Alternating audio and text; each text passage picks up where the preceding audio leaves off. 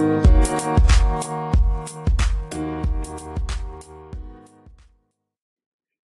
உறவுகளுக்கு இனிய வணக்கம். இந்த நாள் இனிய நாளாக அமையட்டும். புகழ்ச்சி. ஒரு மருந்து அது.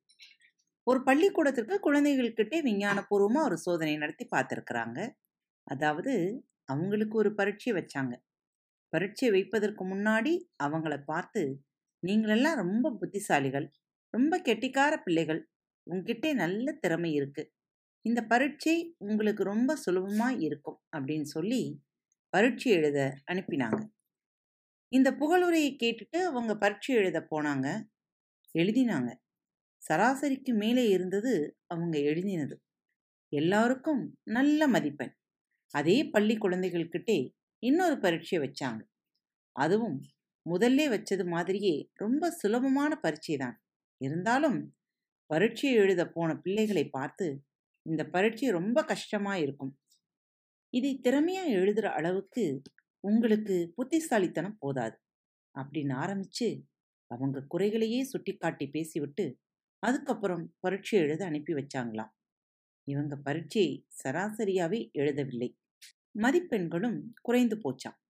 இந்த வித்தியாசத்துக்கு என்ன காரணம்? புகழ்ச்சி தான். அவங்கள புகழ்ச்சியாக பேசி அனுப்பினாங்க. அதிக மதிப்பெண். இவங்கள குறைகளை சுட்டிக்காட்டி இகழ்ச்சியாக பேசி அனுப்பினாங்க. குறைச்சலான மதிப்பெண்.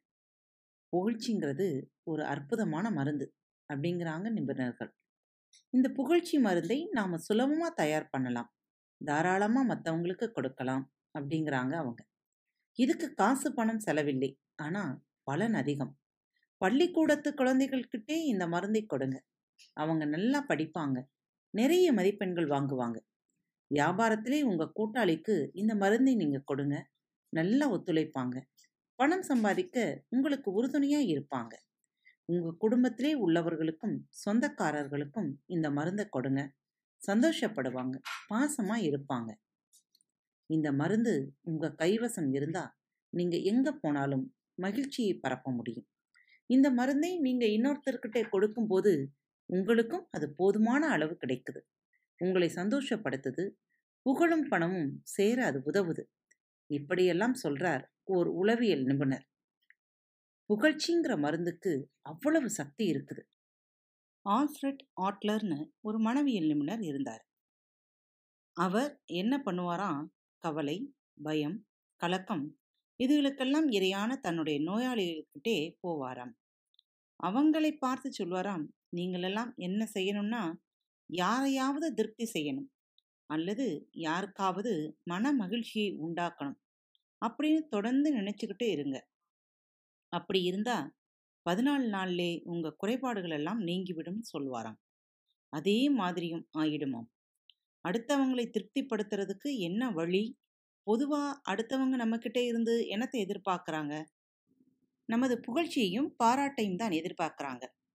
வில்லியம் ஜேம்ஸ் அமெரிக்க தத்துவ ஞானி ஒரு மனோதத்துவ நிபுணர். அவர் என்ன சொல்கிறார் தெரியுமா? மனித இயல்பின் ஆழமான தத்துவம் என்னவென்றால் பாராட்டை பெறுவதற்காக ஏங்குவதுதான் அப்படிங்கிறார். இப்படி இந்த ரகசியத்தை நாம புரிஞ்சுக்கிட்டா போதும்.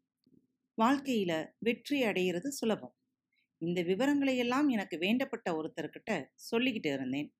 உடனே அவர் சார் நீங்க சொல்ற பிரகாரம் நடந்துக்கிறதுக்கு இப்பவே ஆரம்பிச்சுடுறேன்.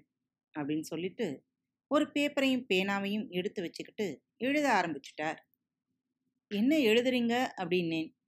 பாராட்டு கடிதம் எழுதுகிறேன் போன வாரம் இந்த பத்திரிகையிலே வந்த சிறுகதையை பாராட்டி எழுதுறேன்.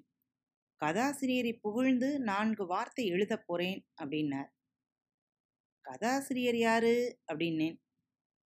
அவர் மெதுவா என்கிட்ட வந்து என் காதோட காதா நான் தான் சார் அந்த ஆசிரியர் அப்படின்னார்.